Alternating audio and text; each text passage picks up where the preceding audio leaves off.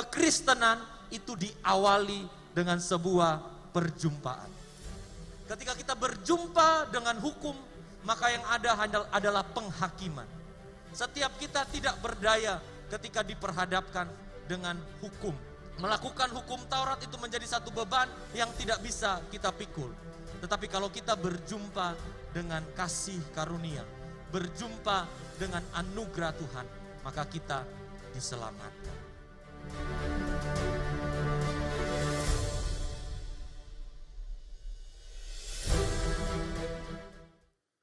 Puji Tuhan, haleluya. Haleluya. Eh, puji Tuhan. Ya, kita percaya bahwa karena kasih setia Tuhan kita ada sampai hari ini. Amin. Dunia di luar boleh bergejolak, berubah demikian rupa, tapi kita percaya Allah yang setia tidak pernah meninggalkan kita. Puji nama Tuhan. Bapak Ibu Saudara yang dikasihi Tuhan, baik yang mengikuti ibadah di gedung gereja, di Beth Eden maupun saudara yang sedang mengikuti ibadah beribadah dari rumah, Mari kita siapkan hati dan tujukan pikiran kita untuk menerima kebenaran firman Allah pagi hari ini. Nah di saat pagi hari ini saya berikan tema kebenaran firman Tuhan melanjutkan apa yang pernah saya sampaikan tentang perjumpaan yang mengubahkan. Perjumpaan yang mengubahkan. Nah Bapak Ibu Saudara yang dikasihi oleh Tuhan, perjumpaan yang mengubahkan itu hanya terjadi ketika kita berjumpa dengan Tuhan. Amin. Perjumpaan yang mengubahkan kehidupan kita itu hanya terjadi ketika kita berjumpa dengan Tuhan. Perjumpaan dengan Tuhan itu mampu mengubah kehidupan kita secara jasmani. Tetapi tidak berhenti kepada hal-hal jasmani, lebih jauh lagi dan lebih penting lagi, perjumpaan dengan Tuhan itu mengubahkan kehidupan kita secara rohani. Nah ini yang penting bagi orang Kristen sebenarnya. Karena kita tahu hidup ini sementara, semua yang jasmani itu sifatnya sementara, kita mau hidup di dalam kekekalan. Karena itu betapa pentingnya untuk jadi orang Kristen yang mengalami perubahan secara rohani.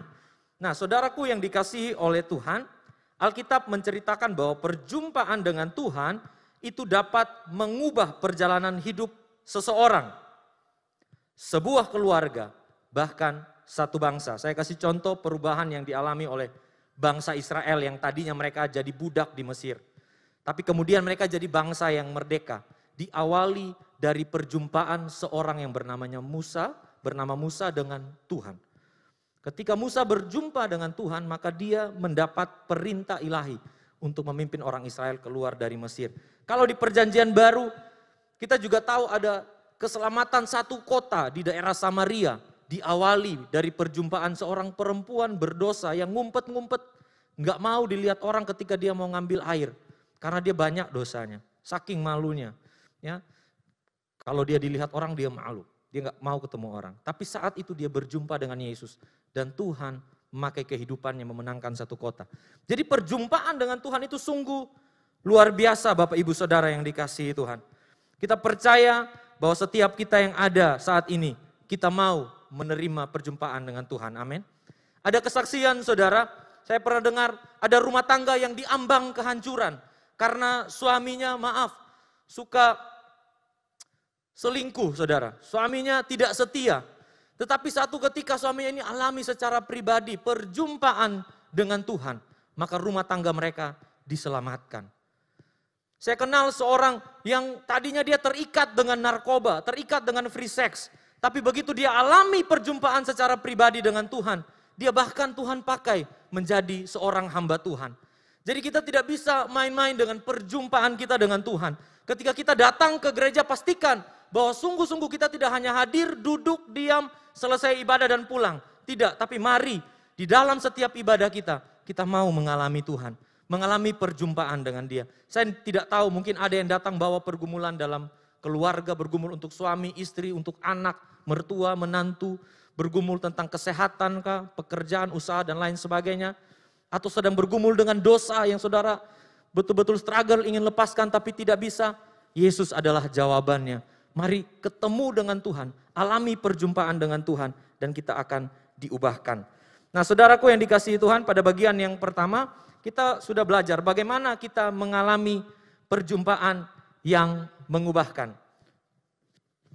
Di bagian yang pertama kita belajar dari kehidupan Sakeus bahwa perjumpaan yang mengubahkan itu dapat terjadi bukan sekedar perjumpaan fisik, melainkan perjumpaan hati. Ya. Perjumpaan yang mengubahkan itu bukan perjumpaan fisik, tapi perjumpaan hati. Tuhan melihat hati kita, tidak hanya melihat kehadiran kita, tapi Dia melihat apakah kita hati kita betul-betul tertuju kepada dia. Kita belajar dua hal dari kehidupan Sakeus. Tuhan melihat hati yang rindu. Sakeus seorang berdosa, terkenal begitu berdosa. Tapi Yesus melihat lebih dalam ke dalam dirinya. Ada satu kerinduan untuk dia mengenal Tuhan. Adakah saudara datang saat ini? Saudara datang dengan rindu? Atau saudara karena sudah sekian lama ibadah, sekian lama jadi orang percaya, jadi datang biasa-biasa saja. Mari jangan, datang bawa kerinduan kita. Kita ingin kenal Tuhan. Dan Tuhan juga melihat hati yang terbuka untuk mau menerima dia. Firman Tuhan jangan biarkan lewat, hanya kita dengar kemudian hilang saudara. Tapi pastikan kita terima itu sebagai satu pesan Tuhan. Kita rindu, kita buka hati kita. Maka kehidupan kita akan berubah. Amin saudara. Nah pagi hari ini kita akan masuk di bagian yang kedua dari perjumpaan yang mengubahkan. Hal kedua, bagaimana kita mengalami perjumpaan yang mengubahkan. Ketahuilah saudara bahwa perjumpaan yang mengubahkan itu terjadi karena besarnya anugerah Tuhan. Perjumpaan yang mengubahkan itu bisa terjadi karena besarnya anugerah Tuhan. Kita akan belajar, saudara, pagi hari ini anu, tentang anugerah. Ya, kita sering dengar tentang anugerah, kita sering dengar tentang kasih karunia. Nah, anugerah atau kasih karunia, next slide bisa. Apa itu anugerah? Apa itu kasih karunia? Alkitab menggunakan dua kata dalam perjanjian lama menggunakan kata ken dan di dalam perjanjian baru menggunakan kata charis. Ya, kalau saya artikan seperti ini, suatu perbuatan atau pemberian dari Allah kepada manusia di mana manusia sebenarnya tidak layak. Garis bawahi kata tidak layak. Tidak layak untuk menerimanya. Itulah anugerah. Nah, untuk lebih jelasnya Bapak Ibu Saudara, kita akan belajar bagaimana anugerah Tuhan itu mengubahkan seseorang dari kisah seorang yang bernama Saulus. Tadi ada satu poin yang terlewat yang saya belum sampaikan tentang anugerah bahwa pemberian yang paling bernilai dan paling dibutuhkan itu adalah keselamatan. Itu adalah anugerah keselamatan. Jadi dari dalam kekristenan kita percaya keselamatan itu bukan hasil usaha kita, tapi itu pemberian Allah melalui karya Yesus Tuhan kita di kayu salib.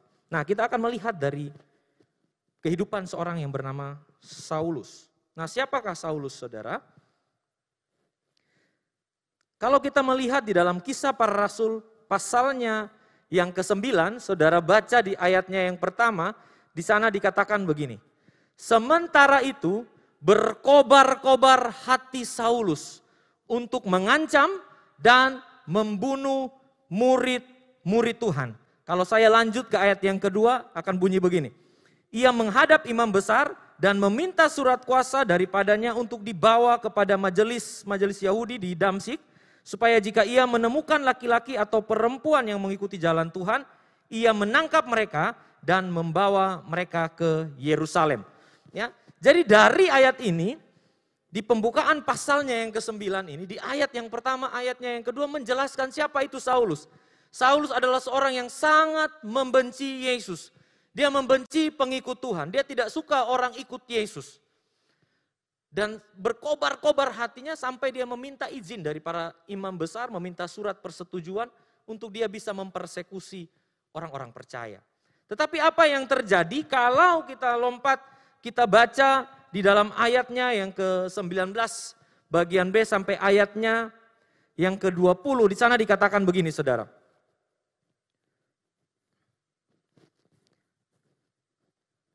Saulus tinggal beberapa hari bersama-sama dengan murid-murid di Damsik.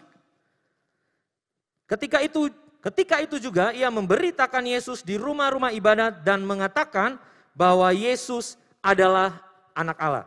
Semoga PowerPoint-nya tidak bermasalah, semua ada di PowerPoint. Oke. Ya. Saulus memberitakan Yesus di rumah-rumah ibadat dan mengatakan bahwa Yesus adalah anak Allah. Di ayat yang pertama dia mengancam, dia membunuh orang-orang percaya.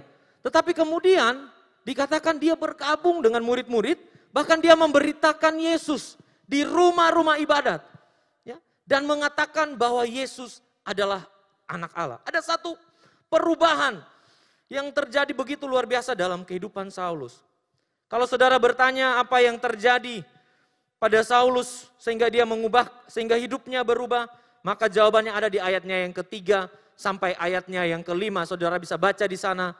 Di ayatnya yang ketiga sampai ayatnya yang kelima Paulus ketika dia berjalan dengan penuh kebencian menuju satu daerah yang namanya Damsik. Di sana dia berjumpa dengan Tuhan. Ya. Perjumpaan Saulus dengan Tuhan inilah yang kemudian mengubahkan kehidupannya. Ingatlah saudara, bahwa tanpa anugerah tidak ada yang berubah. Tanpa kasih karunia, usaha manusia itu menjadi sia-sia. Hanya anugerah Tuhan yang bisa mengubahkan kehidupan seorang yang tadinya begitu membenci Yesus, tapi kemudian menjadi seorang yang radikal, memberitakan Injil, mengabarkan kabar baik, mengatakan bahwa Yesus adalah anak Allah. Semua dimulai dengan perjumpaan dengan Tuhan. Dia menerima anugerah yang mengubahkan kehidupannya. Nah saudaraku yang dikasihi Tuhan, mari kita akan lihat bagaimana anugerah Tuhan itu bekerja dalam kehidupan Saulus dan juga saya percaya bekerja dalam kehidupan kita sehingga memungkinkan kita menjadi pribadi-pribadi yang diubahkan oleh Tuhan. Kalau saudara ingin diubahkan, kalau saudara ingin perjalanan hidup saudara ke depan berubah, maka mari saudara perhatikan beberapa hal ini tentang anugerah yang kita terima dari Tuhan. Yang pertama, dalam anugerah kita diterima. Di ayatnya yang ketiga saya bacakan, dalam perjalanannya ke Damsik, ketika ia sudah dekat kota itu, tiba-tiba cahaya memancar dari langit dan mengelilingi dia. Saudara perhatikan di sini, Saulus sedang ingin menganiaya pengikut Tuhan. Dari sudut pandang kita sebagai orang percaya jelas Saulus adalah orang berdosa. Kalau bisa orang-orang seperti ini kita hindari karena berbahaya bagi kekristenan.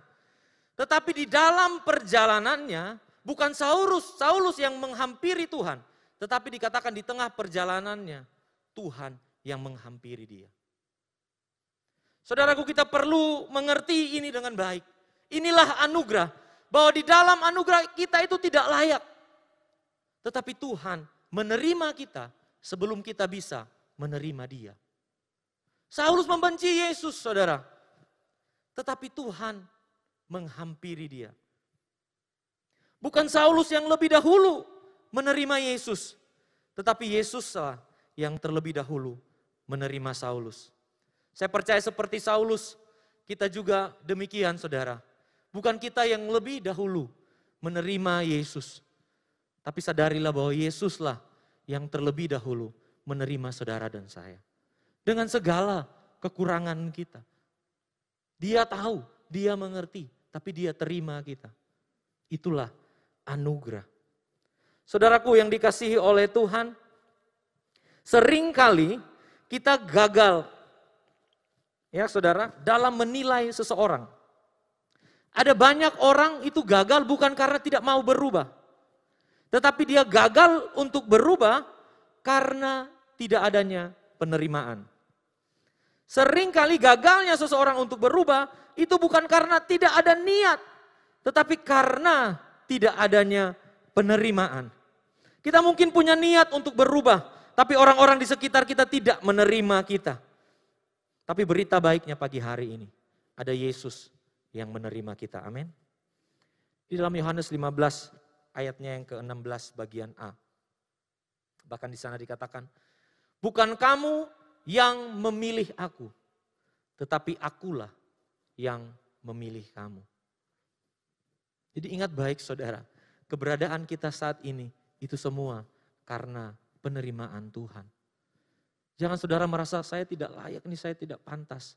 Ya, di satu sisi betul. Dengan dosa yang kita punya, kita tidak layak. Tapi Tuhan kita adalah Tuhan yang beranugerah. Dan dalam anugerahnya, dia menerima kita. Hal yang kedua, bagaimana anugerah itu bekerja? Hal yang kedua, dalam anugerah kita diampuni. Dalam anugerah kita diampuni. Perhatikan di ayat yang kelima dan ayatnya yang keenam. Jawab Saulus, siapakah engkau Tuhan? Katanya, akulah Yesus yang kau aniaya itu. Tetapi bangunlah dan pergilah ke dalam kota. Di sana akan dikatakan kepadamu apa yang harus kau perbuat. Perhatikan saudara. Saulus bertanya, siapakah engkau Tuhan? Dan kemudian suara itu menjawab, akulah Yesus yang kau aniaya. Coba kita berhenti sejenak di sini dan kita renungkan kira-kira apa yang ada di dalam pikiran Saulus saat itu. Dia sedang dalam perjalanan untuk menganiaya orang percaya. Dia begitu membenci Yesus. Tetapi kemudian dia bertanya ketika dia mendengar suara itu, Saulus, Saulus, kenapa engkau menganiaya aku? Dan dia tanya, siapakah engkau Tuhan? Dan suara itu dengan tegas menjawab, akulah Yesus. Saudara bisa bayangkan apa yang ada dalam hati dan pikirannya Paulus. Saya percaya dia ketakutan. Karena cahaya itu saja sudah membuat dia tidak bisa melihat. Dan celakanya suara itu tahu kalau dia punya niat untuk menganiaya orang percaya. Saulus tentu berpikir, penghukuman apa yang akan dia terima. Tetapi kalau kita baca saudara, Tuhan Yesus menghampiri Saulus bukan untuk menghukum dia. Tapi Tuhan katakan, bangun dan pergilah ke dalam kota. Tuhan tidak menghukum dia, tapi Tuhan mengampuni dia. Ada orang yang gagal untuk berubah saudara, karena kesalahannya selalu diungkit-ungkit. Ada suami yang gagal berubah, karena istrinya selalu ungkit kesalahannya. Oh, satu minggu yang lalu, satu tahun yang lalu, lima tahun yang lalu, di hari Senin, tanggal 13, kamu bikin ini. Selalu diungkit, selalu diungkit. Tiap ada gesekan, diungkit, diungkit, diungkit. Kesalahan itu tidak pernah diampuni. Akhirnya tidak ada perubahan. Saudaraku yang dikasihi Tuhan, kita belajar dari Tuhan. Dia tidak hanya menerima, tapi dia mengampuni. Kalau saudara ingin melihat perubahan, mari belajar untuk mengampuni. Saudaraku yang dikasihi Tuhan, dari kisah ini kita belajar bahwa dosa kita itu memang besar. Tetapi pengampunan Tuhan jauh lebih besar. Tapi saya udah lama gak ibadah, saya udah lama gak setia. Saya buat dosa ini dan itu orang lain gak tahu, tapi saya lakukan begitu berdosa saya. Saudaraku, pengampunan Tuhan jauh lebih besar. Itulah anugerah. Pengampunan jauh lebih besar dari dosa kita. Ini menjadi kesaksian Paulus saudara sehingga dia katakan di dalam 1 Timotius 1 ayatnya yang ke-15 dalam suratnya dia bilang begini. Perkataan ini benar dan patut diterima sepenuhnya. Kristus Yesus datang ke dunia untuk menyelamatkan orang berdosa. Dan di antara mereka, apa saudara? Akulah yang paling berdosa. Adakah saudara datang di gereja hari ini dan saudara yang merasa, aduh yang di sana tuh pelayan Tuhan, yang di sana tuh bisa melayani. Tapi saya ini apa? Saya punya banyak dosa atau saudara datang saudara lagi nggak nyaman dengan dosa saudara. Semakin besar dosa seseorang, maka semakin besar kasih karunia yang dia rasakan, saudara. Ini yang dialami oleh Paulus. Tuhan datang untuk menebus orang berdosa. Dan di antara orang berdosa, akulah kata Paulus, yang paling berdosa. Sehingga kepada jemaat di Efesus dia katakan di Efesus pasalnya yang pertama ayatnya yang ketujuh. Sebab di dalam dia dan oleh darahnya kita beroleh penebusan. Yaitu pengampunan dosa menurut kekayaan kasih karunia-Nya. Jadi di dalam anugerah, di dalam kasih karunia selalu ada pengampunan. Jika kita menyadari keberadaan kita sebagai orang berdosa, mari saat ini saudara, pagi hari ini, hampiri Tuhan. Karena di hadapan Tuhan ada pengampunan bagi saudara. Ada pemulihan bagi saudara. Amin saudara. Hal yang ketiga, bagaimana anugerah ini bekerja. Dalam anugerah Tuhan kita diterima. Dalam anugerah Tuhan kita diampuni. Dan dalam anugerah Tuhan kita diubahkan. Di ayat yang ke-15 dari kisah para rasul pasal 9. Tetapi firman Tuhan kepadanya, pergilah. Sebab orang ini adalah alat pilihan bagiku untuk memberitakan namaku kepada bangsa-bangsa lain. Serta raja-raja dan orang-orang Israel.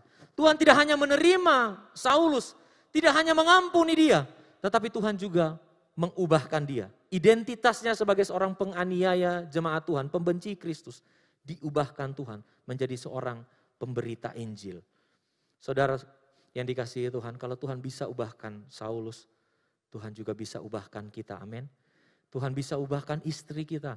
Tuhan bisa ubahkan suami kita, anak kita. Tuhan bahkan bisa ubahkan keadaan kita. Situasi yang sedang kita gumulkan hari ini. Tuhan sanggup untuk mengubahkan segala sesuatu saudara. Di dalam anugerah Tuhan tidak ada yang mustahil. Dalam kasih karunia Tuhan yang besar, Paulus tidak hanya diterima, tetapi dia juga diubahkan.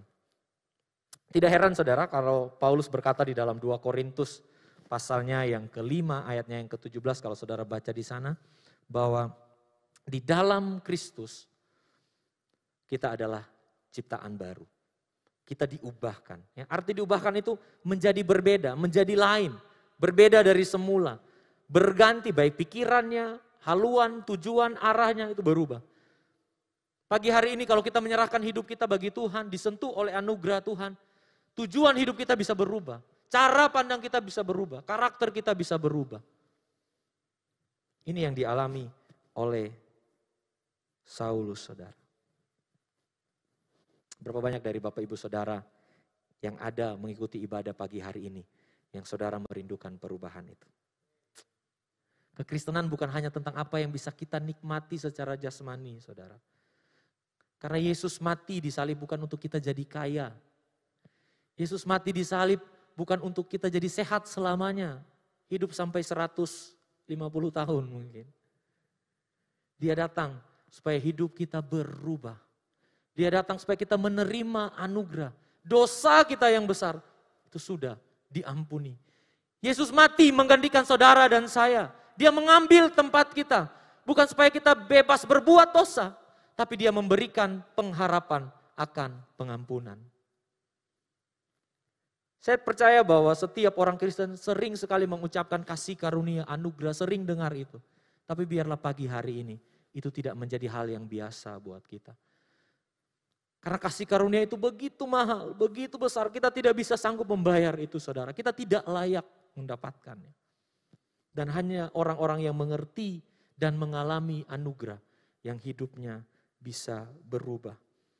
Puji Tuhan, saudara, mungkin ada yang berpikir begini, oh kalau anugerah begitu besar, dosa saya yang besar sudah diampuni, ya berarti saya bebas saja berbuat dosa, nggak usah terlalu terlalu setia, bebas saja. Ada ajaran seperti itu. Sehingga anugerah itu yang mahal harganya yang tak ternilai harganya justru menjadi murah.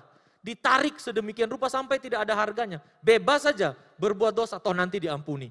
Suka-suka saja hidup. Yang penting saya sudah percaya nanti saya diampuni hidup mau seperti apa saya pasti selamat tidak seperti itu saudara mari kita akan melihat bagaimana kehidupan orang yang telah menerima anugerah Tuhan Bagaimana kehidupan orang yang telah menerima anugerah Tuhan. Sehingga pagi hari ini kita introspeksi diri kita. Kita jadi orang Kristen. Tapi adakah betul-betul saudara sudah mengalami kasih karunia Tuhan itu? Adakah saudara mengalami anugerah Tuhan itu? Sebab kalau hanya tahu tentang kasih karunia, itu hanya sekedar jadi informasi, itu percuma. Tapi kasih karunia, anugerah itu harus dialami. Itu harus kita rasakan dalam kehidupan kita setiap hari. Dan mentransformasi kehidupan kita. Bukan hanya sekedar jadi informasi. Nah bagaimana kehidupan orang yang telah menerima anugerah Tuhan? Ini hal yang pertama. Orang yang menerima anugerah Tuhan itu akan bekerja lebih keras. Ini yang Paulus katakan, dia dari Saulus diubahkan jadi namanya jadi Paulus. Di 1 Korintus 15 ayat yang ke-10 dia bilang begini. Tetapi karena apa saudara? Kasih karunia Allah, aku adalah sebagaimana aku ada sekarang. Dia menyadari bahwa keberadaannya saat itu di titik di mana dia berada itu semua karena kasih karunia Allah. Tanpa kasih karunia Allah dia masih jadi seorang pendosa. Tanpa kasih karunia Allah dia tidak mengerti siapa Tuhan yang benar. Dia tidak mengerti bagaimana dia harus menjalani hidupnya sesuai dengan tujuan Allah. Adakah saudara yang datang pagi ini dan saudara belum mengerti tujuan Allah bagi kehidupan saudara? Oh, yang penting saya punya toko, saya punya usaha, saya punya pekerjaan, saya bisa dapat gaji sekian setiap bulan, saya punya istri yang baik, anak-anak yang baik. Itu bukan tujuan hidup kita. Tuhan mendesain kita dengan tujuan-tujuan ilahi saudara. Bukan memuaskan keinginan kita, tapi memuaskan keinginan Tuhan. Dan Paulus katakan itu, dia ada sebagaimana dia ada. Itu karena kasih karunia Allah. Dan lanjut dia katakan begini saudara. Dan kasih karunia yang dianugerahkannya kepadaku apa? Tidak sia-sia. Jadi anugerah Tuhan itu bisa menjadi sia-sia kalau kita tidak mengerti Paulus katakan kasih karunia yang sudah dianugerahkan kepadanya itu tidak menjadi sia-sia. Sebaliknya, aku telah bekerja lebih keras daripada mereka semua. Tetapi, perhatikan ini yang penting. Tetapi, bukannya aku, melainkan kasih karunia Allah yang menyertai aku. Saya tuliskan begini saudara, untuk memahami ayat ini. Orang yang telah menerima kasih karunia, itu tidak akan bersantai dalam dosa. Sebaliknya dia akan berusaha lebih keras untuk hidup benar di hadapan Allah. Dia akan berusaha untuk meninggalkan dosa, menjaga kekudusan hidup, setia beribadah, mau mengampuni dan lain sebagainya. Dan kalau dia mampu melakukan itu semua, dia tetap menyadari bahwa itu pun kasih karunia Allah. Sehingga tidak ada ruang sedikit pun untuk dia berbangga diri. Kita tidak bersantai-santai untuk berbuat dosa. Kita berjuang sedemikian. Kenapa? Karena kita menyadari kasih karunia yang begitu besar. Tuhan sudah mati menebus dosa saya. Saya nggak boleh terus-terusan buat dosa. Tuhan mengampuni saya. Saya nggak boleh menyimpan dendam. Tanpa kasih karunia itu semua jadi berat, saudara. Itu semua nampak sulit. Tapi kalau kita mendasarkan itu kepada Tuhan, pada kasih karunia Tuhan, kita akan dimampukan. Dan kalau kita mampu, biar kita berkata seperti Paulus, itu pun kasih karunia Tuhan. Kalau kita hanya mendasari pada kekuatan kita sendiri, maka sulit untuk kita mau hidup benar. Kita akan sulit untuk jadi orang yang rendah hati. Kita akan jadi orang yang egois, orang yang sombong. Kita mungkin melayani Tuhan, tapi begitu ada gesekan, kita akan cepat kecewa. Kita sulit mengampuni. Kita jadi orang yang kalau orang Tegal bilang suka mutung. Tahu-tahu hilang saudara. Ternyata dia tersinggung. Tapi kalau kita mengerti kasih karunia Allah yang begitu besar, kita bisa melayani, kita bisa melakukan ini dan itu. Semua itu bukan karena kita bisa, tapi itu adalah kasih karunia Allah. Mungkin kita mengingat ada orang yang menyakiti kita sedemikian dalam dan kita susah untuk melupakannya. Kita susah untuk mengampuni. Kalau kita dasarkan pada kekuatan kita, kita tidak akan pernah bisa. Tapi kalau kita ingat kasih karunia Tuhan yang begitu besar, yang sudah mengampuni dosa kita yang sekian banyak, bukankah kita juga harus mengampuni mereka? Dasarnya bukan karena apa yang kita bisa, tapi dasarnya apa yang Tuhan sudah lakukan bagi saudara dan saya. Inilah orang-orang yang mengerti tentang kasih karunia. Hal yang kedua, bagaimana orang yang yang mengalami kasih karunia, bagaimana kehidupan mereka. Hal yang kedua adalah hidup mereka akan memberi buah.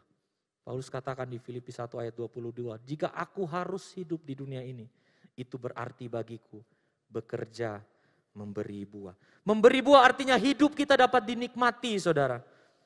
Tidak hanya oleh Tuhan, tetapi juga oleh sesama. Oleh suami kita, oleh istri kita, oleh anak kita, menantu kita, mertua kita semua dapat menikmati manisnya buah kasih dari kehidupan kita. Gereja di mana kita beribadah dapat merasakan buah lewat pelayanan-pelayanan yang kita berikan, lewat persembahan-persembahan yang kita korbankan. Bahkan orang-orang lain dapat menikmati buah lewat setiap kebaikan kita, kemurahan hati kita. Inilah kehidupan orang yang mengalami anugerah.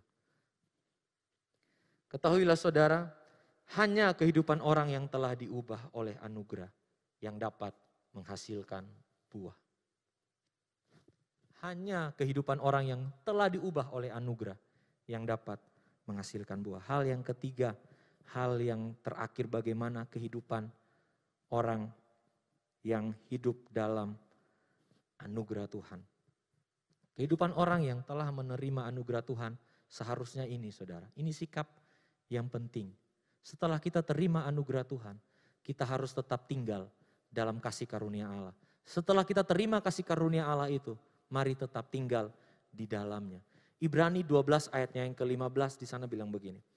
Jagalah supaya jangan ada seorang pun menjauhkan diri dari kasih karunia Allah. Agar jangan tumbuh akar, akar yang pahit. Yang menimbulkan kerusuhan dan yang mencemarkan banyak orang. Nah saudaraku kata menjauhkan diri di sini dapat juga diterjemahkan gagal menerima, gagal mendapatkan, atau gagal mengalami. Karena itu penting bagi kita, kita sudah terima kasih karunia Tuhan, tapi kita harus alami itu setiap hari. Kasih karunia Tuhan itu harus terus menerus kita renungkan. Karya Yesus itu bukan hanya kita ingat di saat kita lagi perjamuan Tuhan di gereja. Di gereja kita sudah satu bulan ini dua kali kita mengadakan perjamuan. Saya tidak tahu saudara mungkin di di waktu-waktu ke depan mungkin bisa saja setiap minggu kita kita mengingat karya Yesus lewat perjamuan Tuhan. Tetapi toh dalam kehidupan kita di sepanjang minggu kita, sekalipun kita tidak lagi ada di gereja, tidak lagi perjamuan Tuhan, biarlah kita tidak melupakan kasih Tuhan yang begitu besar dalam kehidupan kita. Sebab itulah kekuatan kita saudara. Nah perintah yang ditulis dalam Ibrani ini diikuti dengan satu peringatan tentang sesuatu yang akan terjadi jika kita tidak melakukannya, yaitu akar pahit. Kalau ada yang menjauhkan diri dari kasih karunia, dia akan timbul akar pahit. Nah saudara yang dikasihi Tuhan, dalam budaya orang Ibrani, setiap tanaman yang beracun itu akan disebut tanaman pahit. Nah penulis kitab Ibrani ini kemudian menggunakan istilah akar pahit sebagai satu perbandingan, metafora, analogi. Untuk menjelaskan bahwa ketika kita menjauhkan diri dari kasih karunia Allah, maka segala sesuatu yang kita lakukan itu akan jadi beracun. Kehidupan tanpa kasih karunia Allah akan jadi kehidupan yang beracun. Tidak ada keselamatan, yang ada kebinasaan. Relasi, setiap hubungan tanpa kasih karunia Allah itu akan jadi hubungan yang beracun, saling menyakiti. Tidak ada pengampunan, tidak ada penerimaan, hanya saling menyakiti. Saling kuat-kuatan. Kamu nggak mau memaafkan, saya juga nggak mau. Kamu nggak mau berubah, saya juga nggak mau. Tanpa kasih karunia Allah, bahkan gereja sekalipun akan beracun, saudara. Kehilangan tujuannya. Sebab gereja didirikan oleh kasih karunia Allah. Pengorbanan Kristus, itulah yang mendasari gereja. Sehingga gereja nggak saling adu kuat.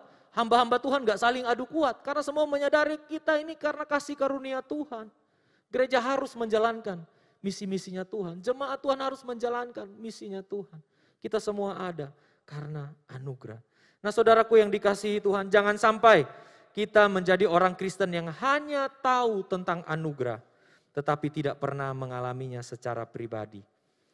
Tapi saat ini kalau kita benar-benar sudah mengerti tentang kasih karunia, sudah mengalaminya, maka nasihat yang dituliskan di dalam surat Ibrani tadi, berjaga-jagalah Hati-hati saudara, jangan sampai kita meninggalkan kasih karunia Tuhan. Jangan sampai kita meninggalkan kasih karunia Tuhan. Teruslah bergantung kepada kasih karunia Tuhan setiap hari. Amin. Puji nama Tuhan. Saya berikan kesimpulan begini saudara. Kasih karunia atau anugerah Tuhan begitu besar untuk menebus dosa kita begitu nyata untuk memulihkan setiap relasi kita, hubungan kita dengan suami, dengan istri, mertua, menantu, dengan anak. Begitu kuat untuk menopang kita, begitu manis untuk menghilangkan setiap kepahitan kita, dan begitu ampuh untuk mengubahkan hidup kita. Yang perlu saudara lakukan apa saudara? Buka hati saudara bagi Yesus. Yesus yang mati di salib bagi saudara dan saya. Yang seharusnya itu posisi kita. Tapi dia ambil saudara. Karena dia mau hidup kita berubah. Buka hati saudara bagi Yesus. Jadi orang Kristen belum belum belum menjamin apakah hati kita terbuka bagi dia. Buka hati bagi Yesus. Terima dengan iman. Bergantung pada kasih karunia setiap hari. Saat saudara tidak mampu melakukan kebenaran, minta kasih karunia Tuhan. Ingat kasih karunia. Kalau saudara lemah ketika mau setia, mau ibadah saudara rasa malas, ingat pengorbanan Tuhan. Ketika saudara mau berkorban, saudara hitung-hitungan, ingat pengorbanan Tuhan. Ketika saudara menyimpan dendam, kuat-kuatan gak mau mengampuni, ingat Tuhan sudah mengampuni Bahkan saya percaya saudara, di dalam anugerah Tuhan, Tuhan juga tahu apa yang kita perlukan. Dia tahu sakit saudara, dia tahu kesulitan saudara, dia tahu pergumulan saudara yang gak bisa saudara atasi. Tapi percaya dia sanggup mengubahkan segala sesuatu. Saudaraku yang dikasihi Tuhan, mari kita datang pada kasih karunia Tuhan yang besar. Setiap kita adalah orang berdosa. Gak ada dari kita yang hadir di ruangan ini yang gak perlu pengampunan, yang gak perlu kasih karunia. Semua kita dari kami yang di depan sampai saudara yang di belakang di rumah dengar kita perlu Tuhan dan kasihnya tersedia bagi kita pagi hari ini. Kalau saudara mau serius dengan Tuhan saat ini, Tuhan serius dengan saudara. Karena dia sudah terlebih dahulu menerima kita, mengampuni kita. Dan dia mau